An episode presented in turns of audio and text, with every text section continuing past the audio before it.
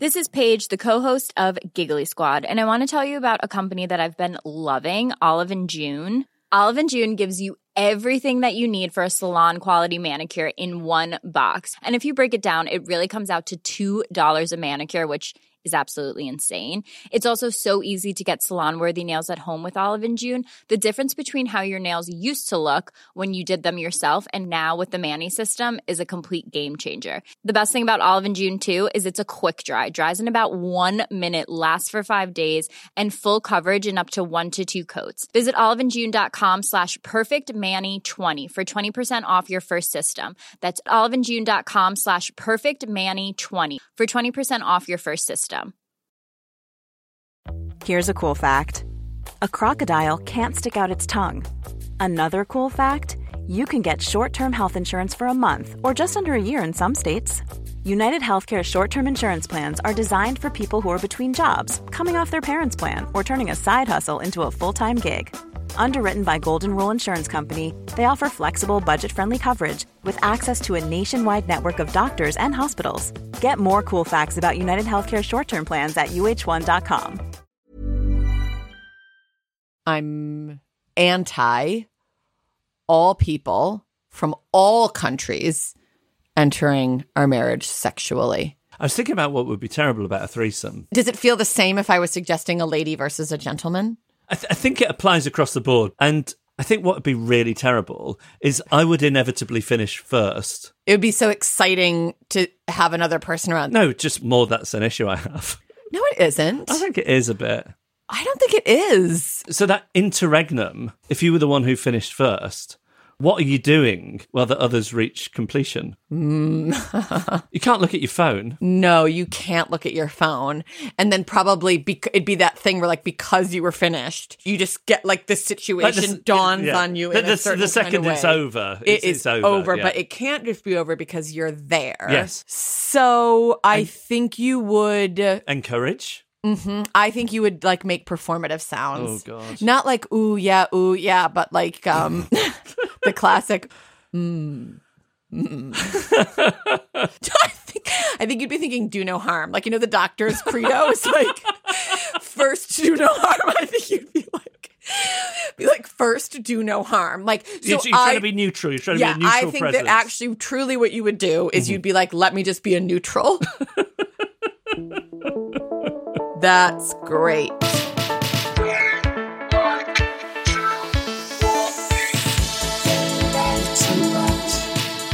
Shall we tell him who our guest is this week? Why don't you tell them? Because I think you have more of a relationship to him than I do for reasons TBD. Our guest is Larry Rickard. He is one of the stars and creators of the sitcom Ghosts, which returns for its final series on BBC One this week. But perhaps more than that, he is known to generations as one of the original six idiots from Horrible Histories. Our son is obsessed with it.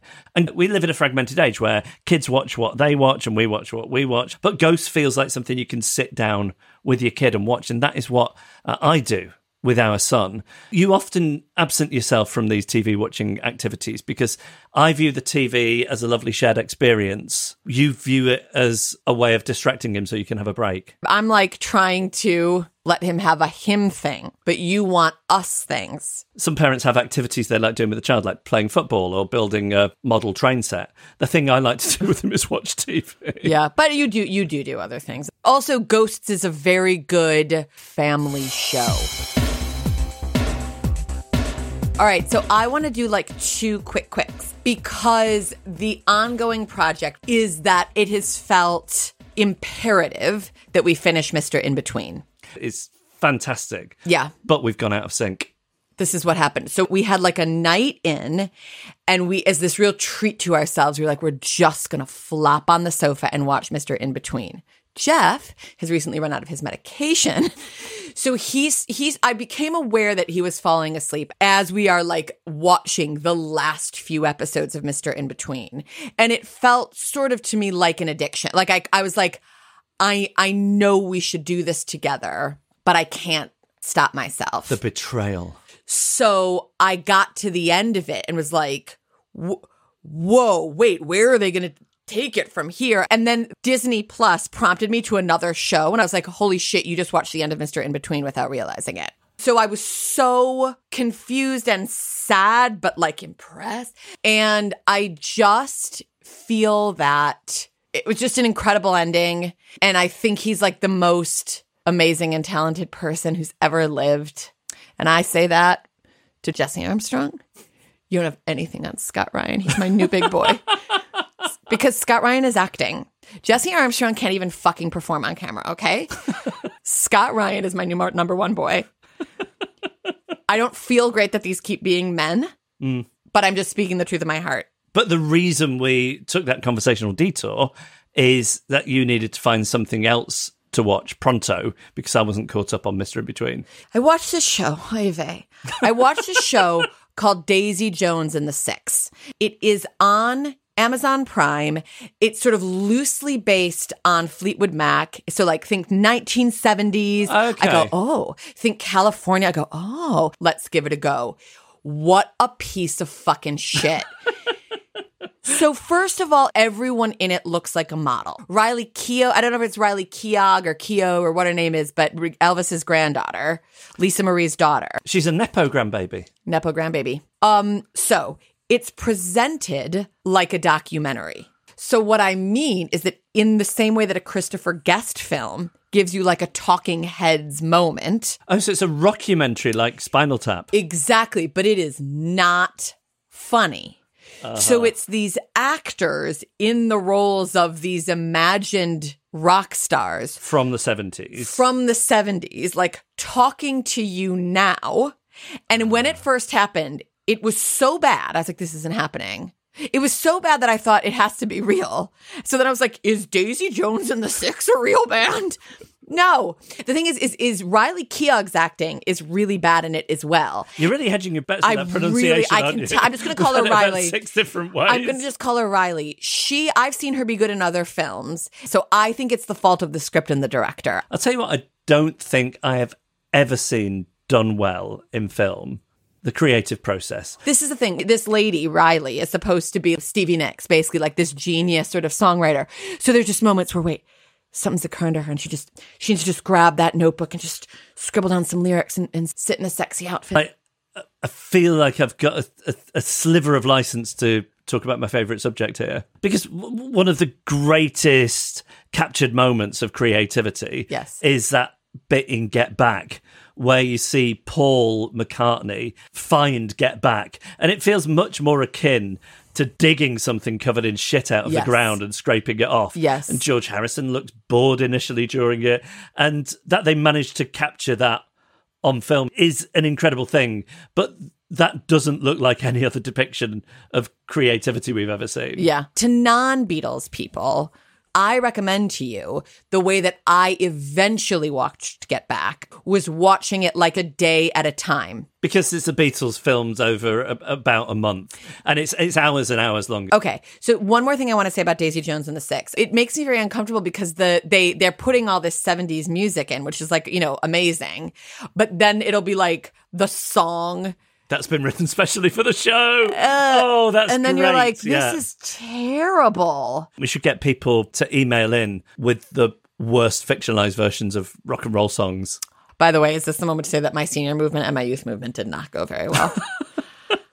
oh well. Well, you try these things. I know. You have to be brave, Geoff. Now, in contrast, I have watched something that is genuinely excellent. It's a three part HBO documentary. It's produced by Danny McBride, who we know from The Righteous Gemstones, but also famously he created Eastbound and Down, and by the Safdie brothers, who made that oh, film Oh, with- Uncut Gems with Adam yes, with Adam Sandler. Sandler. It's called Telemarketers, and it's a documentary maker called Sam Lipman Stern, who, when he was in high school, started working for this telemarketing firm. In America, we say telemarketers, not telemarketers. That might just be me getting it wrong. But I think maybe in this show we say telemarketers. so it's called telemarketers. Yes. Uh, so, so, so this kid gets a job at a call center, and what the call center do is they cold call on behalf of charities, often police charities, to raise money, but they keep ninety percent of the money. And this call center is one of the most insane workplaces you've ever seen. They would employ people who were unemployable anywhere else because they are addicts or because they've been in prison. So the workplace is just chaos, people taking drugs. In fact, one of them said if you want to get money out of people, employ a crackhead because they're really good at talking people into giving them money. What? Yeah. And this young man started taking a camcorder into work and filming the, the antics in the office. Initially, just because it was a, a wild place to work. But then over time, he and one of his colleagues realize that this business model is rotten and they realize they've got documentary footage to expose this. Oh my God. And it's fantastic. And I don't think I just liked it because I have had experience in telemarketing. When? I worked in a double glazing call center briefly. Oh, I would be very susceptible to that product being sold to me. So I had to sit with a phone book and just go through the alphabet ringing people, asking if somebody could come round and talk to them about double glazing. And I can't remember much about it other than that we had a script and there were signs up everywhere saying things like smile while you dial and don't moan when you phone. Would you just say, hello, um, we'd like to come and talk to you about this? Would there be a good time? And they would say no. Hi, is, is that Ms. Barron? Yes. Who's calling, please? Hi, my name's Geoff. I'm calling from whatever it was called. I can't even remember now. Oh, no, thank you. We're not interested in that. Have a nice rest Oh, of just before you, no, well, you're very good at closing it Yeah, down. am. But- but- but then but, you'd the, say- but, but the lonely aren't. Oh, Jesus Christ. Thinking of you, what you would have done all day is spend the day on the phone. Like, it's just like, that's so shocking. Oh yeah, I can't even call a restaurant to make a reservation. No. I- I- I- if there's anything that needs to be done on the phone, I ask you to do it. It's so, you know, sad how we change as we get older, I think. I used to love being on the phone. I sometimes used to look up teachers in the phone book and then just call them during the school holidays to see how they were getting on. I wonder how they felt about that. It must have been a mix. So weird though, isn't it? Yeah, it's weird, but I don't want you to feel sad thinking about your school days. I think you think my life is much more of a tragedy than I think it is. I think your life is much more of a tragedy than you think it is. But an- anyway, this call center, the characters who work there, they've clearly lived difficult lives. And usually, if you see those people talking on camera, they're talking about the thing that they did. Mm-hmm. Whereas they're telling you about their experiences supporting characters in this huge white collar mm-hmm. crime scandal. There's one guy, and he's undoubtedly the star of the show. He's a guy called Pat J. Pespas. He is one of the most compelling people I have ever oh seen my on goodness. TV. And I know that everyone's unique. We're all unique, right? But do you not think really most of us are just variations on a theme? Of course. And I'm not saying that people haven't got idiosyncrasies, but I just think that most of us are some version of something you've seen before. like you fit the mold of this kind of person. Yeah. And I think I fit the mold of this kind of person. Like you're a strong flavour, but really it's just Carol Burnett for the new millennium. yeah, exactly. But like, dirty Carol you're Burnett. also a strong flavor. But you, you, your point is with this, like Alfred J. Prufrock or whatever his name is. Pat he's- J. Pespas. That's that's what I said. he's singular. Honestly, it, it, he's like nobody else I've ever seen and so watchable. Oh my god, I'm so excited. We'd love to hear from you. Let us know where you put the stress on the word telemarketers. Is it Telly or Tella? Also, if you've got any good documentary recommendations, I really love a doc, but I'm often not in the mood for anything too harrowing. I'll tell you a great one. I mean, it must be 15 years old at this point. That King of Kong. Oh, I never saw that. I thought we watched it together. I know, it's, but I don't remember it at all, which says something. it's, it's about competitive Donkey Kong players. I just, I'm completely uninterested in the world. I think you pretended to be into it at the time then. It's very hard to tell with me what can be going on. Yes. Like, there's like a, a bunch of stuff I watched early enough in our relationship that I did a little performance for you. this is so upsetting to me. I don't do that anymore. But th- maybe that'd be a good thing to get people to email in with. Is there anything that you pretend to like for your partner's benefit? We can offer you a confessional. Yes. Or does the idea of that feel like as much of a violation in your relationship as like faking an orgasm or something? Like like a real lie that you can't do to your partner. Oh, another thing we said we were going to ask you about is um, the best and worst fictional songs in TV shows or films about bands. Um, what about best and worst depictions of the creative process? We'll see what we get on that. Anything where people stumble across the new sound. Yeah, stumbling across the new sound. Yeah. And of course, your recommendations, please. The email address is Fuck off at firecrotchandnormcore.com. The week before last week, I wanted to be direct with people. It was a light inbox in Patreon week. And I am not in a mental position to be able to handle a light inbox. And so this week, it was much heavy. It was a heavy flow. If only you could know the joy that brings me. I know you're thinking, Sara, pitch the material. Why? Yeah, yeah. A, a lot of these podcasts out here, when they're talking about But the Patreon, bullshit. They're, they're It's selling, They're selling the real. sizzle. they're It's not trying not to emotionally blackmail real. people. I'm not trying to emotionally blackmail people. I think that, like, I like you, you like me. What can I do? What can I do to make you feel a little happy? It has to take me less than five minutes. So, is what you're asking for the people who aren't yet Patreon supporters? you- you're asking what would get them over the line. I'm saying that if what I'm sat here doing is going, I get this like little dopamine hit if I check the inbox and it says new Patreon supporter, three pounds. Oh, and it just, it like, it just, it fills me with the drug. So what can I do to fill you with the drug? Uh, when I couldn't sleep last night, I was rewatching some Broad City, and it was that first episode where they try to get money by going around to a pervert's house and doing his Oh, cleaning, cleaning, yeah. in their underwear. You wouldn't go that far, would you? I'd prefer to do voiceover work or something. I'm very good. I didn't tell you this. I did a voiceover the other day. Geoff, they applauded. They applauded because they couldn't believe how good I was at it. That's completely true. So, are you a Patreon supporter? And like, you're no, sorry, you don't have to be a Patreon supporter. Are you a listener? Do you need a fucking solid voice performer? Most people don't. But maybe somebody does. I'm not saying I'm the greatest actor in the world, although I'm starting to suspect I might be better than I thought. I said to Geoff recently, I was like, I do actually wonder if I'm kind of good because I have so many reserves of emotion. But um, I'm but that's completely serious. I think I have a lot of shit I could tap into. But do you need me? Would you like me to voice something for you? I will shill. Okay. Patreon.com stroke they like to watch. Give me my hit. And coming up later, talking about the new series of Ghosts, we have Larry Rickard. Do you know one of the things I'm really enjoying about this podcast is when we do the remote interviews, seeing inside other people's houses. No, I'm bored of it now. I don't even care. Because Larry had a lot of props, things from his career. He also had a collection of Star Wars figures. Anyway, we peer inside the home office of Larry Rickard later.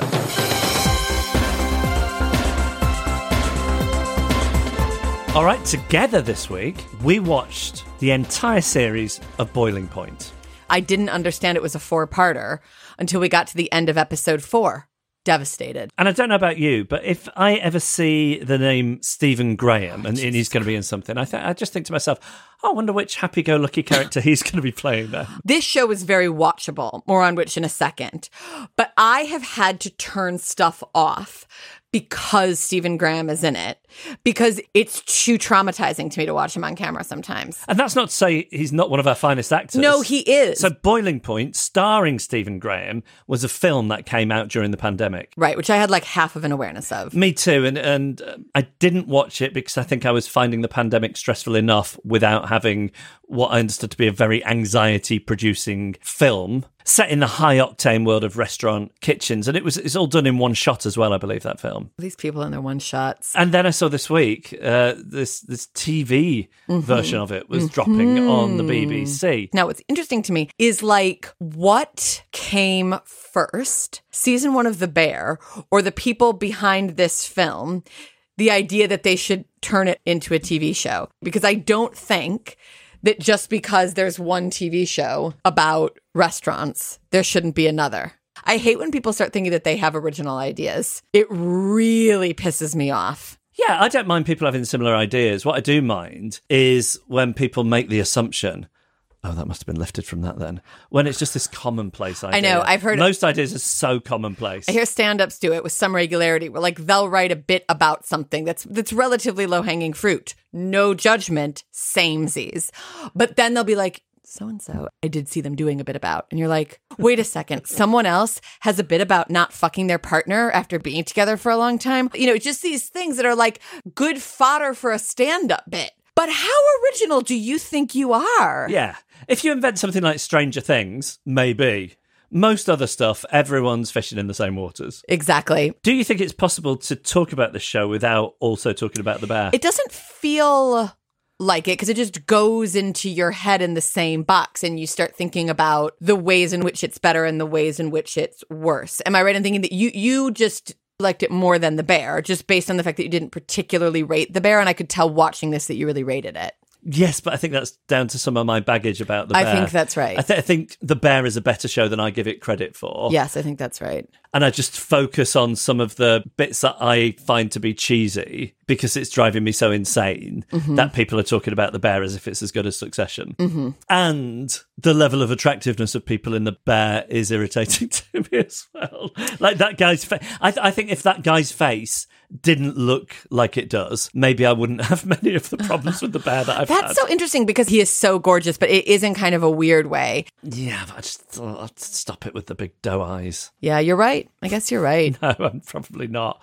Um, I also watched it and I enjoyed it so much, but just thought, why does anybody do this for a living? It's a horrible environment. I feel like I have gotten to a stage where I am so envious of a regular schedule. Like you clock in and clock out. Yeah, but they're clocking in and clocking out first thing in the morning, leaving late at night. And in those hours in between, there's a lot of people yelling at them and incredible pressure, which is presumably shaving years off their life. For the love of food, I guess, right? But don't you think that's crazy? Why is it crazier than like any other? Because of the being yelled at. Yes, but the being yelled at can come with a regular paycheck. Anyway, it just reminded me of my my true calling and the thing that I missed the boat on, which was which is of course being a maitre d. How does your rage and moodiness square with your ability to work in the service industry? Interesting.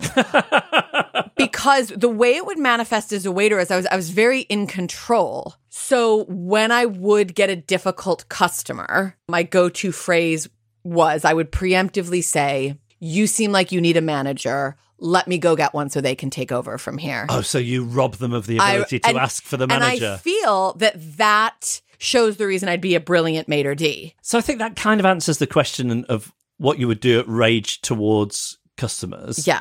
As both your husband and your podcasting partner, I think if something externally has affected your mood, it's not the easiest for you to snap out of it. It can sometimes feel like being around you is like when the sky is very stormy, but it hasn't quite broken yet. So you're saying, as a moody little lady, how would I do if my job was like I have to get up and inspire? I'm saying, how would you get on if you had to be pleasant to a table of people you were giving menus to and then seating them?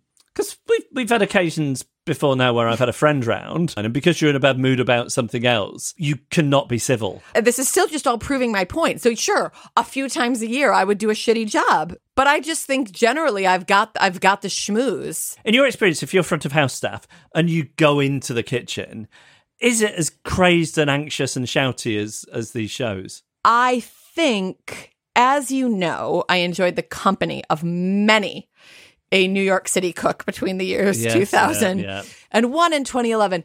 And I, I, so I dated those guys, but I, I think, yes, it can get that crazed. I'll tell you what I couldn't cope with Mm-hmm. the relentless banter in a kitchen. If, if boiling point is to believe people are bantering the whole time, I don't think that's real. I couldn't be around that for more than eight minutes. What neither one of us are really is a team player. Here's a question for you. We see one of the kitchen employees, because of abject poverty, sneaking off to eat some of the food from the kitchen without permission. Now, in your case, it wouldn't be abject poverty, but it's your aforementioned blood sugar issues. Was was that something that you would do? So everyone would know that if I wasn't in my station, I'd be at this part of the kitchen shoving food in my mouth. And everyone knew that that happened about every half hour. And I remember thinking, I can remember standing there and thinking, I don't want to do this for the rest of my life. But I don't understand how I will ever be able to do a job if I'm not allowed to eat every half hour and carry food around with me.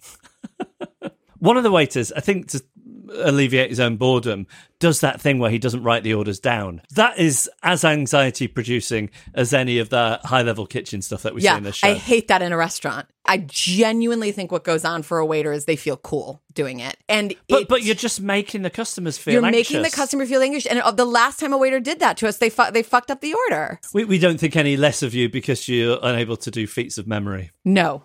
And we don't think more of you because you're trying to perform that you can. No. Restaurant managers, tell your servers that they have to write shit down. Well, I really enjoyed this despite anxiety. The lead actor, Vinette Robinson is fantastic. Oh, Like, we've been bandying Stephen Graham's name around, and and the film focused on him, but his character is on the sidelines. Yeah, I'm, I'm just laughing because there's like a scene that he has, and it's he he's not that central to the story in some ways, but like he comes on screen and like says something to do with addiction, and you were like immediately sobbing because that that is what he does. That's just what he does. It is Yeah. singular to him whenever he comes on screen. And his his wife's in it, Han- Hannah Walters, which I feel slightly icky about mentioning that it's his wife. But I, there's think something it's okay. But there's something really interesting about seeing a real life couple Oh. on screen, not playing a couple. and not doing a podcast. We're the only ones out there. I yeah, she is phenomenal. just one of the most likable characters without being at all cloying with it. Mm-hmm. There's a lot of phenomenal acting in it, I think. Yeah, and you don't have to pick a team. It, it's not like a Beatles, Rolling Stones, Blur, Oasis thing. You can, you can like both Boiling Point and The Bear. Yes, there are just different ways in which they're both a better show than the other one. So Boiling Point is significantly less cheesy, but there was a slight repetitiveness to it. And I don't think The Bear has that because it is also just a bigger More expansive. more expansive story. So in that way, and I, it, it's just it's an easier, it's a much easier watch. Like it's just fun to watch the bear. Boiling Point is wonderful, but also painful. Which restaurant would you rather eat at? Ooh, and it's one in Dalston and one is in Chicago. Yes. Chicago, I guess. A return flight to Chicago really adds to the bill, though. I didn't think we were thinking about it in that way. Did you watch Boiling Point? Let us know what you think. I would love other people's compare and contrast to Boiling Point and the Bear. Also, are there any shows that just make you too anxious to watch them? You know, some people won't watch awkward comedy like Curb Your Enthusiasm or Peep Show because it makes them feel too uncomfortable. And I think the anxiety of being in this kitchen nudges up against what I can handle. So this the anxiety of this one was much worse for you than the bear. It sort of makes sense because I think I think the bear feels more like you're watching a TV show, mm. for, which I say is a compliment and a criticism. But let us know if you've got any things like that. Fuck off at firecrotchandnormcore.com. And coming up next, we talk to Larry Rickard about the new series of Ghosts, which is back on BBC One this Friday.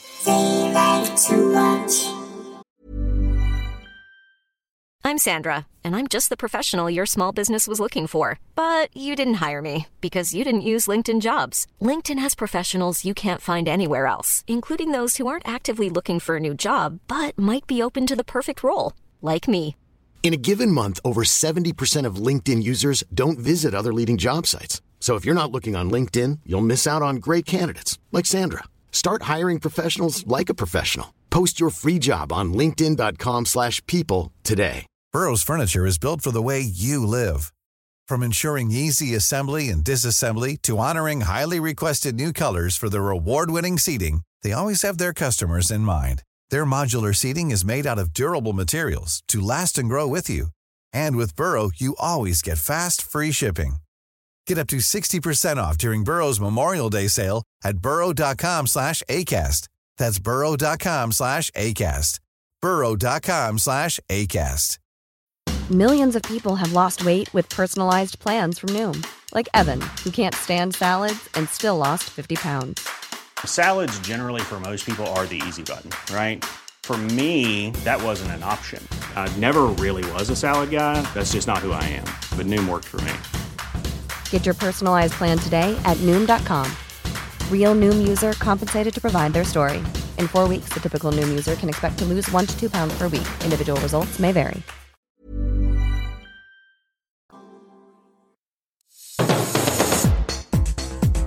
Until Ghosts, I'm guessing it's like been a very weird type of success for you, where you, you were incredibly famous to kids between certain ages and their parents, and then virtually unknown to everybody else. Yeah, it was always really interesting when you sort of met families. The children would go, "Oh my god!" and like one of the parents, and then the other one or the grandparent or whoever it might be they're with was just like, "Who is this guy? And why are they so excited?" Like it, it was either a hundred or zero percent Yes. recognition. So yeah, it was like we kind of recruited people into a cult, and, and the other family members are going, "What happened?" So often, people who make stuff for kids can sometimes have like a weirdness to them. Mm. Like you can be like, Yeah. oh, why are you so drawn to entertaining children? Which I guess that's So, so how's your weirdness det- detector going well, here with Larry? I've, I've ne- it, he- it's it's non I wouldn't mention it, it's non-existent, and and that's true for all your your colleagues as well. And I, Even I've never Simon never Farnaby. Yes. Oh I no mean, no no. Simon Simon Farnaby, Farnaby yeah. on his own could have the weirdness, I, but in the context of his friends, I think he seems like Yeah. a normal. And I'm like, now I think I understand the key to your success. Only is that you guys entertain children without seeming like the kind of guys who want to entertain children. Yeah, when we started on on Horrible Histories, the sort of directive because I was I was on that show initially as a writer, and you know the directive was always we're just making a sketch show, we're not making a show for kids. Um, but also because the scripts that were then going out to people when we started casting were just sketch show scripts and not sort of children's scripts, we were able to get a cast together of people who didn't work in that world. And so it was it was comedy people coming together to do a sketch show that happened to be on CBBC. What I couldn't believe That is that sense. it's cast. That it's it's like the the way that a boy band is put together. I just assumed, oh, they've been to Edinburgh, they found this troupe, and they put it on TV. But it was it was built. Yeah. I mean, I think in part that's probably the secret of it because it had to deal with so much history. It was like we're picking types and we need a short one, you need a really handsome one, you need a, a weird one. But the weird thing was almost immediately we got along and started having a real laugh. And normally the pattern with TV shows, anything where there's an ensemble, is either everyone gets along and the show's awful, or it's a great show and then you find out that no one liked each other. Yes. And was that original chemistry? Was was that like coupling off, or was it like a big swingers party? Because it, it seems sort of externally like you and Ben are a pair, and uh, Jim and Matt are Yeah. a pair. Is that how it was? we always sort of felt like a, a a gang.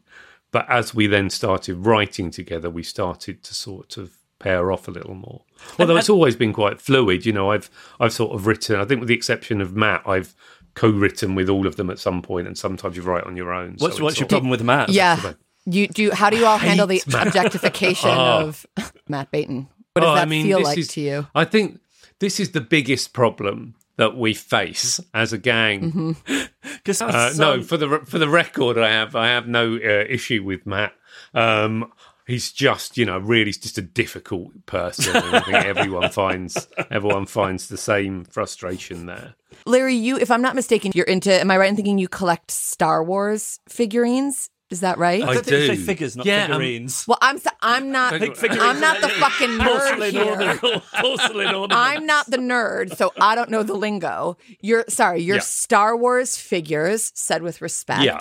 Larry, do they Yeah. come out and do you do you play with them, or are they just there for you to observe visually? Um, yeah, I mean they're sort of. I'll see if I can. They're they're, they're um. I don't know if you're seeing them up there. Oh, yeah, on yeah. the shelf, along with Oh. my puppet from Yonderland. Sure. there. Yes, yeah. Sure. Um, and down there in a box is my head. There's my head in there, Humphrey's head. oh wow! This is so exciting. Yeah, It's really cool. That is I'll get him out in a bit. I'm an airing. Um, I haven't got actually. I haven't got any of the the very first few that were released. I haven't got, and then the final seventeen figures that they made, sort of when interest in the figures was starting to wane. They didn't make very many, and they didn't sort of sell as well. And they were the sort of thing actually that ended up in a bargain bin of boots, Yes. in like Woolworths rather for like a quid. Yes. What I want is to go back like 30 years with like 20 pound note and just go into Woolies and make an absolute killing. A lot, a lot of people speculate about what they'd do if they could travel through time. That isn't, isn't Yeah, sorted it. That's yeah, yeah. yeah. There's no, no killing Hitler. No, no. I mean, I, I, I would imagine as soon as time travel uh, comes to pass, that will be taken care of. I think a lot of people have got that on their list, and I'm like, okay, you guys go and deal with him. I'm going to hit Woolies. This is my final question on this topic, and then you can move on. But do you, Larry, the the the home that we are speaking to you from right now is Yeah. is there anyone that you share that home with, or do you live in this home on your own?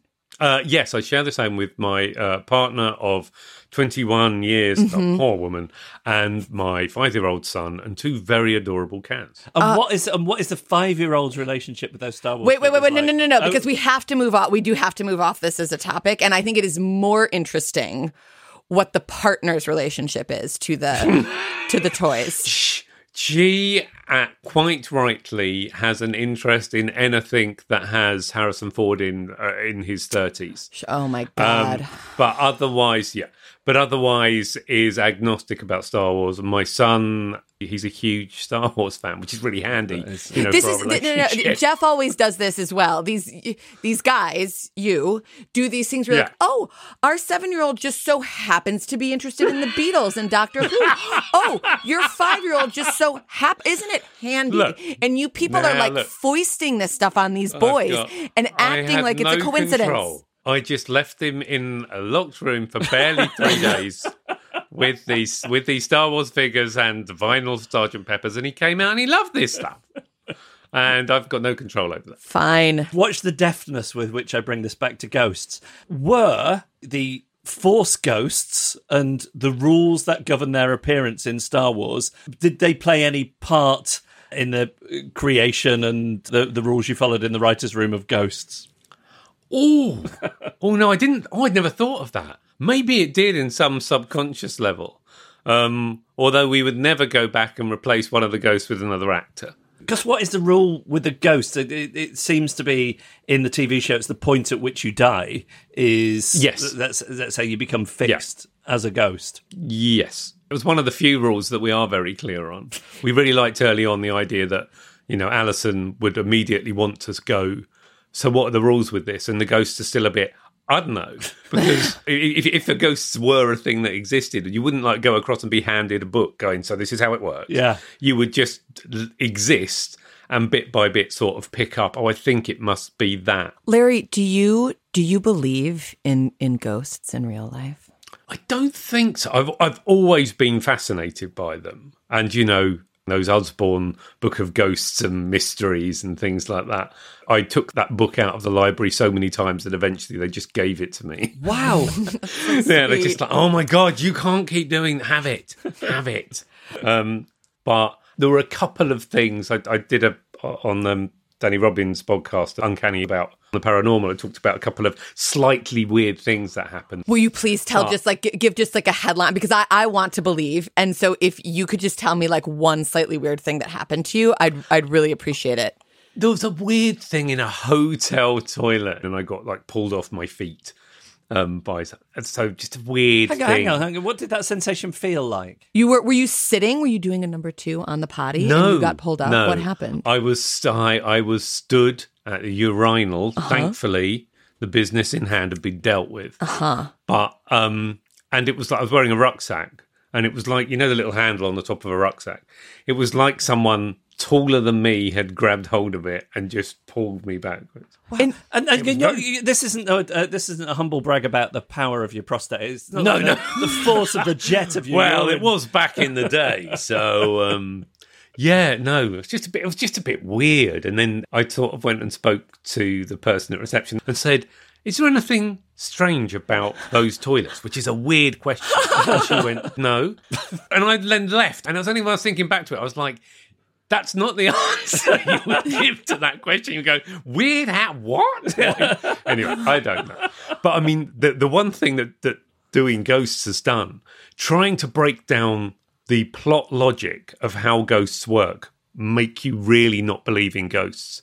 We we based a lot of the things that happened in the show on sort of genuine reports of ghosts, and it's always like, oh, they walk through the wall, and then you equally you get a lot of stories of I woke up and sat on the end of the bed, and you go, right, so is it sitting on physical things or is it passing through?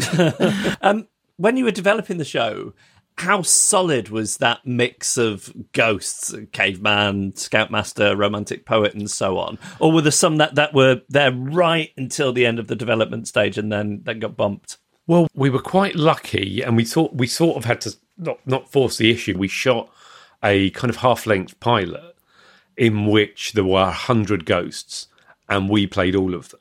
Um, and we realised it was just completely impossible to shoot this, and we just realised it meant that you just never got to care about anyone because e- each episode would be like a new pilot for a different show.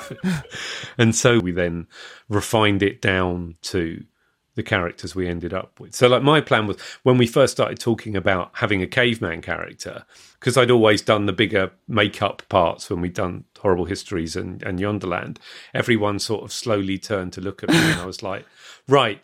I'll do it, but I'm not doing it every day. Um, I'll, I'll play the headless character, and then every now and then we'll do a little gag with the caveman.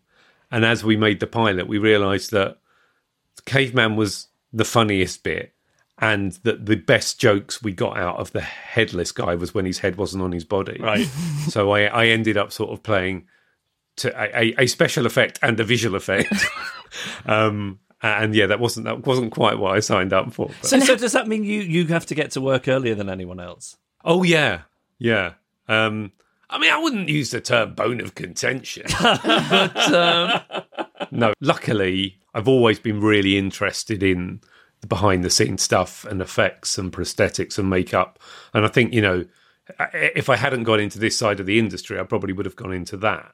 How do you? So is that sort of is that how you find the caveman character? Is it is it outside in, or did you have some kind of? Was he sort of just living there within you, waiting to I be let was- out? I think it was a little bit of both, but once you've got all of that sort of costume and makeup on, you do definitely feel a bit different and you hold yourself a bit differently. And each series, there's always sort of one new crew member who gets to like week three and goes, he also plays the headless guy. And like, yes. Because, you know, they only ever see you on set. Do you need to take a run up at the voice, or is it just there ready to go at any any given moment? Oh, no. Uh, Oh my oh, god, that is oh, so oh, it's like getting an That was so impressionist on, isn't it? That Go was immediately. so, but it was so satisfying. normally you can tell when, when we sort of look at rough cuts and things if you can see the, the couple of seconds before they shout action i'm normally going okay okay is that that's like the little the little tick It's how you anchor gets you yourself. in yeah yeah exactly oh. Yeah. Do you ever wonder? I guess it applies to all six of you that at some point you're going to run out of accents. i mean that was that was sort of a a problem that became a real boon on horrible histories because i think it meant that we did stuff that was a bit stranger than we otherwise would have. Like like often the caveman wouldn't sound like caveman. You kind of you'd done all that Route One stuff, and so you, they'd end up being like very very posh middle management and, and things like that. And I think that became part of the voice of the show was out of a sort of desperation to find another voice and another character that you hadn't done. With this being the final series of Ghosts, is it more in the realm of a victory lap or more like real pressure to land it well? I think it's sort of it's a number of things. You want it to feel like it's going out on a high and you want people to feel satisfied with how you've done it. You want to be surprising them. Uh, you hope that the quality remains ideally that you sort of step up each series. That's what you're always trying to do. But we've just done a uh, a book as well, so that's been like a really healthy methadone to take us slowly down out of that world and sort of exercise those final ideas that we always wanted to do, but we never found a place for in story. Which shows, I guess specifically in comedy, but we can go broader. Do you think have done a really good job of a final episode? I mean, the high watermark is probably still the very end of Blackadder because it did something interesting tonally. Because there are those shows, and I think hopefully Ghost is amongst them, where we sort of have those moments where we put a handbrake on the comedy for a bit and just sort of explore some more drama. Um, but I think because Blackadder didn't do that, it landed so hard when it then did. Yeah, yeah, very yeah. suddenly at the end there. How sure are you or aren't you of what you're going to be working on next? Well, there's a couple of things that um, I'm already writing, so hopefully we're quite sure about those because otherwise it's a real waste of time. um, but yeah, you know, we are very much of a mind to do something else as a gang together. You know, we're not we're not bored of each other yet. Just to finish, a, a few quick telly questions. What is the show you've watched more than any other? Oh my! God. I think probably pure repeat viewings. It would have to be Fawlty Towers. My dad recorded them all onto VHS, and it's the only thing I can legitimately say I watched it until the tape split. Wow, and, Um, and it's interesting because even though some of the subject matter of the jokes hasn't dated well, the the rhythm of it as Yeah. a show. You often hmm. you'll watch stuff from a certain era and you have to think, okay, well, I have to accept this is going to be slow in a certain way. I just think that the rhythm of Fawlty Towers as a show holds up decades later. Yeah, absolutely. I think it is that. The Mrs. Richards episode is just up there in terms of the rhythm. It's like a real proper masterclass. Although, because at the time on a VHS, you know, you had to sort of just set your video for a particular time slot. And so if something had gone on a minute too long at the beginning, the whole half hour was shifted. Yes. And so for about seven years, at the point where the vase is handed over and he goes, and this is your vase, Mrs. Rick. The VHS ended. and so I, until I bought the script book when I was about 13, I had no idea what the last minute of that episode was. So it's kind of really tantalizing. What um what do you think we should be watching at the moment? Oh, that's a good one. I'm quite enjoying. I've only just started. I'm only about halfway through the first series of um, Yellowstone. Um, I always enjoy Brooklyn Nine Nine. I think it's just Yeah, we've had a few- A few people have, have written to us to say like that's I've never seen a minute of I think, that I, think show. I watched an Okay. episode a few years ago and never went back to it. I watched the first episode of Brooklyn Nine Nine, I think, three times. At you know, watching it, forgetting about it for six months, then someone else I know saying, "God, it's a really good show." Going back and trying again. And it was on the third time that I sort of kept on and did another one, the third and the fourth and the fifth, and then I was like, oh, "Okay, this is great." Interestingly, I think, you know, the way you're talking about Brooklyn Nine-Nine, and then there have been a few things I've watched, and like the pilot, especially with comedy, the hmm. pilot is so good. And I think, oh, this is the next thing. And then it kind of like they give it all in that thing to get it sold, and then nothing else is as good. It's very rare that you watch something and you go, this is great from the get go, and it no way drops off. I remember watching the pilot of Derry Girls and it being one of those things where it got to the end and I stood up and just went, yes! Because, like, just making things like that is sort of my job. And you go, someone has just done that so well. Yeah. And then watched two and three of that first series, and I was like, "Oh damn them, it's as good! how dare they? How dare she not tail off?"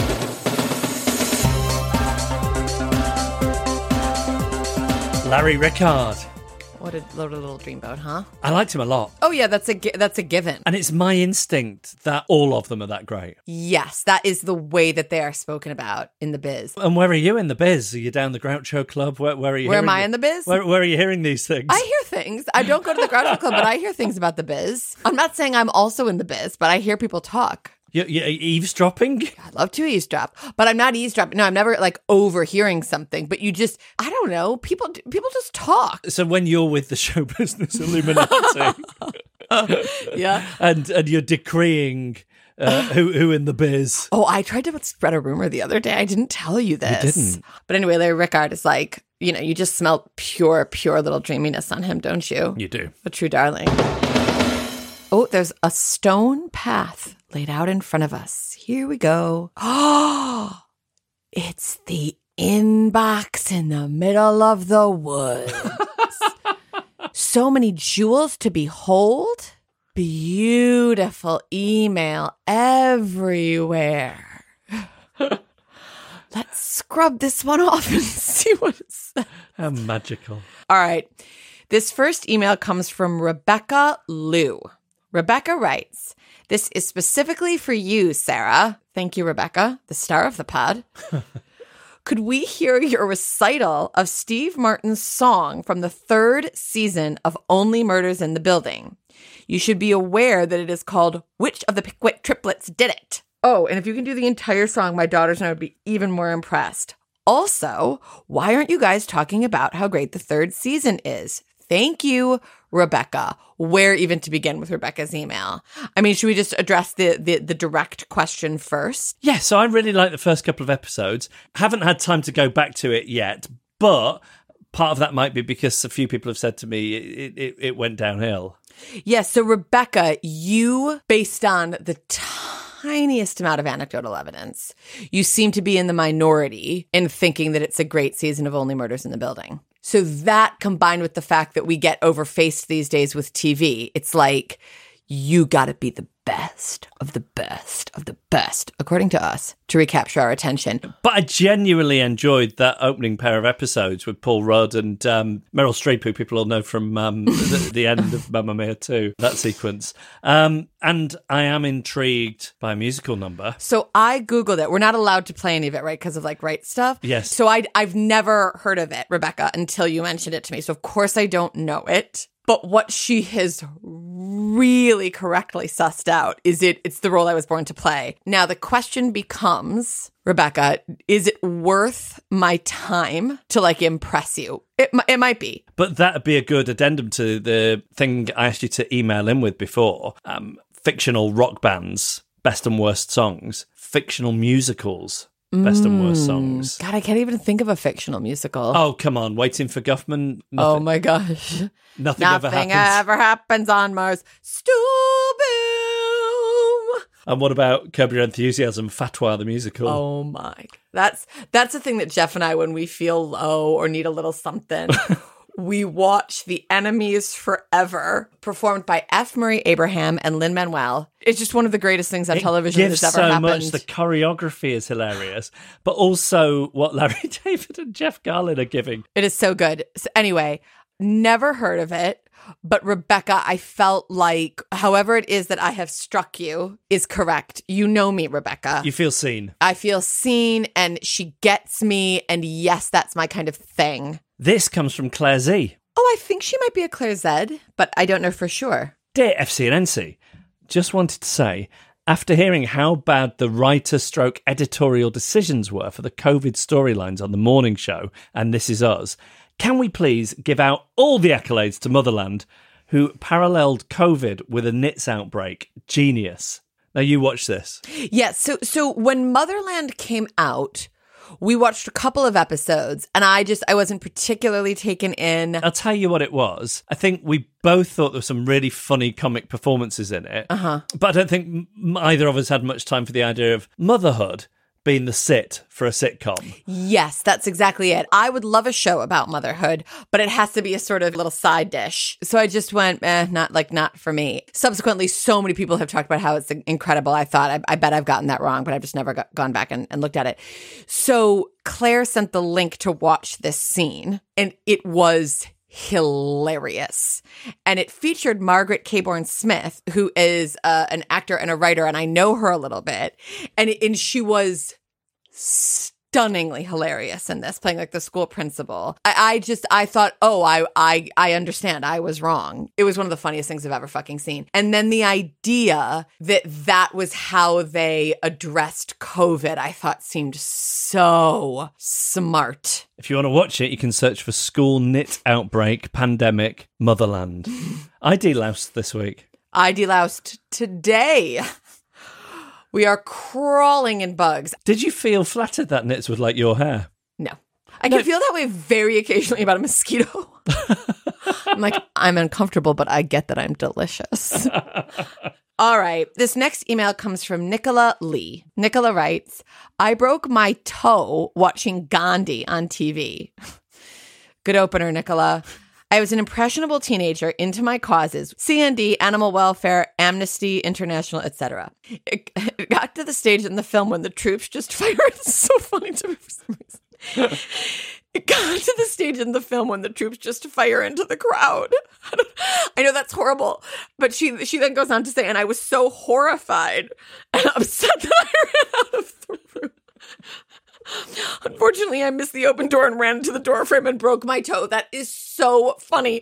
You've got this incredible do-gooder of a of a teenager, and she's so like easily set off that she can't watch the scene, and then she tries to flee the room and she breaks a toe. Oh my god! I, I sometimes think you were born in the wrong era.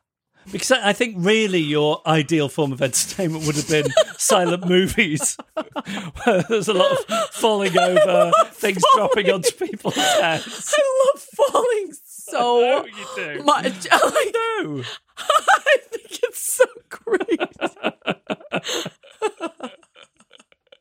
I'm just thinking It's about such a tragedy you were born after the talkies became the But it- preeminent uh, form of screen entertainment. the thing is, the reason you might have that wrong is that I don't like an inauthentic fall. But like, when someone does it, you know, the greatest thing ever Have A friend of mine once fell down the stairs. Did what? Did what? she fell downstairs in front of me and it's still obviously she didn't get hurt you know i don't think i've ever seen anything that funny since it you once in a while when we've been on a holiday you you you float you were floating in the ocean one time. Geoff was floating in the ocean.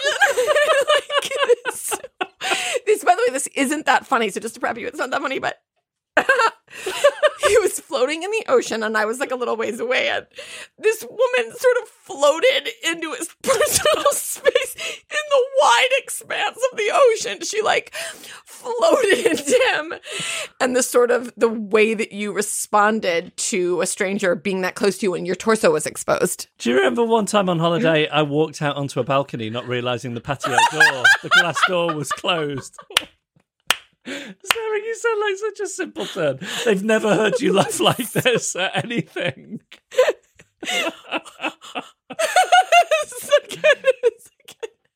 It's broad, broad physical humour. You have walked into a pane of glass, and my brother was there, and he laughed so hard he couldn't stand up straight. There was a couch, and he's a big boy, but he just like started to crouch down, and he bit like the way you know how if you're like trying to sneak out of a kid's room and not make any noise. He sort of did that physical motion in reverse, so he could like laugh at you without you knowing you were being laughed at. You've gone very pink. Oh, what a trio. A triptych, if you will. Interestingly, sometimes when I copy these down and I can tell whether, whether they'll do something to me. And Nicola, I did not see this coming. All right. Also, this week, Aoife thinks we should watch Flora and Son. That's the one with Eve Hewson from Bad Sisters in it. Yes. Anne Holloway thinks we should watch Starstruck. Isabel, inspired by Marnie Dickens' mention of the same, thinks we should watch Buffy. Never seen an episode. Neither have I. And it was almost like like Marnie Dickens sharing her truth made Isabel comfortable sharing her truth. That was a little bit of the vibe of the email I got from Isabel. Jill Cochran thinks we should watch Cuckoo, starring Greg Davies. This was after you mentioning him last week, and she's like, if you're a fan, this is the thing. He's a very funny man. Uh, Andrea Martin thinks we should watch Great News. And a special shout out to Fred King, who, number one, misses Mr. Inbox. Hello, Freddie. And number two, resubscribed to Apple TV specifically so he could hate watch the morning show. Fred, I don't know your story. I don't know what you look like. I don't know how old you are. I don't know your sexual orientation, but like I would maybe leave Geoff for you. Like I you know, I sometimes try and conceive of love like loving someone else or like who else would know me really? Like and I think a guy who's like bring back the the inbox voice and also is like, oh, I'm gonna like spend money to get angry at that TV show could actually be my soulmate. It also suggests a certain level of financial solvency. Wait, what if I did an Indecent Proposal with Fred King?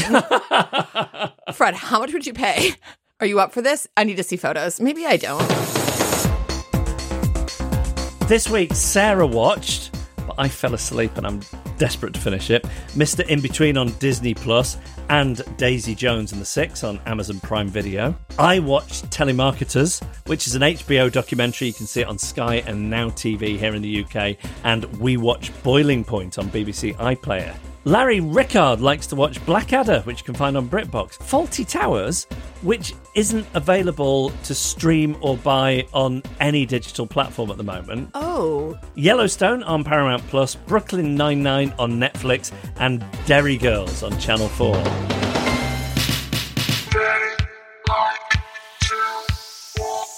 Well, it's that time of year when you do something deeply strange and try and pass it off as normal. I think it is normal. I'm going for my gourd display. It's October 2nd. I can do it. I haven't gone full gourd yet because the local greengrocers, they usually sell these little things where you can get a nice assortment together. And these are like knobbly squashes. People, if you don't know what a gourd is, I am not going to explain it to you.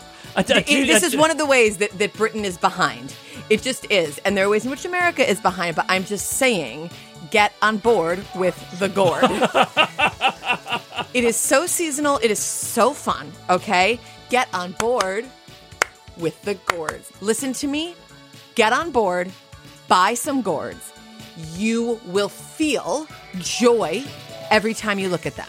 Orange, gold, red, dark green. Those are autumn colors. And so you put those together in the right bowl.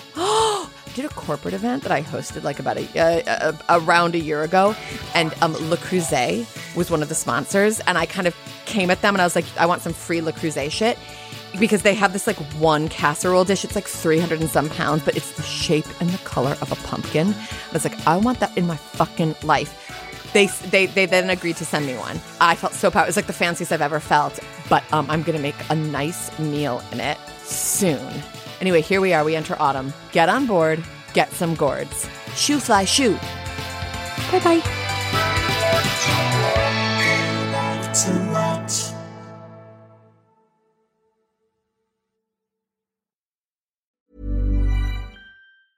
Small details are big surfaces. Tight corners or odd shapes. Flat, rounded, textured, or tall. Whatever your next project, there's a spray paint pattern that's just right. Because Rust new Custom Spray 5 in 1 gives you control with five different spray patterns. So you can tackle nooks, crannies, edges, and curves without worrying about drips, runs, uneven coverage, or anything else. Custom Spray 5 in 1. Only from Rust Planning for your next trip? Elevate your travel style with Quince. Quince has all the jet setting essentials you'll want for your next getaway, like European linen, premium luggage options, buttery soft Italian leather bags, and so much more. And is all priced at 50 to 80% less than similar brands. Plus, Quince only works with factories that use safe and ethical manufacturing practices. Pack your bags with high-quality essentials you'll be wearing for vacations to come with Quince. Go to quince.com slash pack for free shipping and 365-day returns. Planning for your next trip? Elevate your travel style with Quince. Quince has all the jet-setting essentials you'll want for your next getaway, like European linen, premium luggage options, buttery soft Italian leather bags, and so much more. And is all priced at 50 to 80% less than similar brands. Plus, Quince only works with factories that use safe and ethical manufacturing practices. Pack your bags with high-quality essentials you'll be wearing for vacations to come with Quince. Go to quince.com slash pack for free shipping and 365-day returns.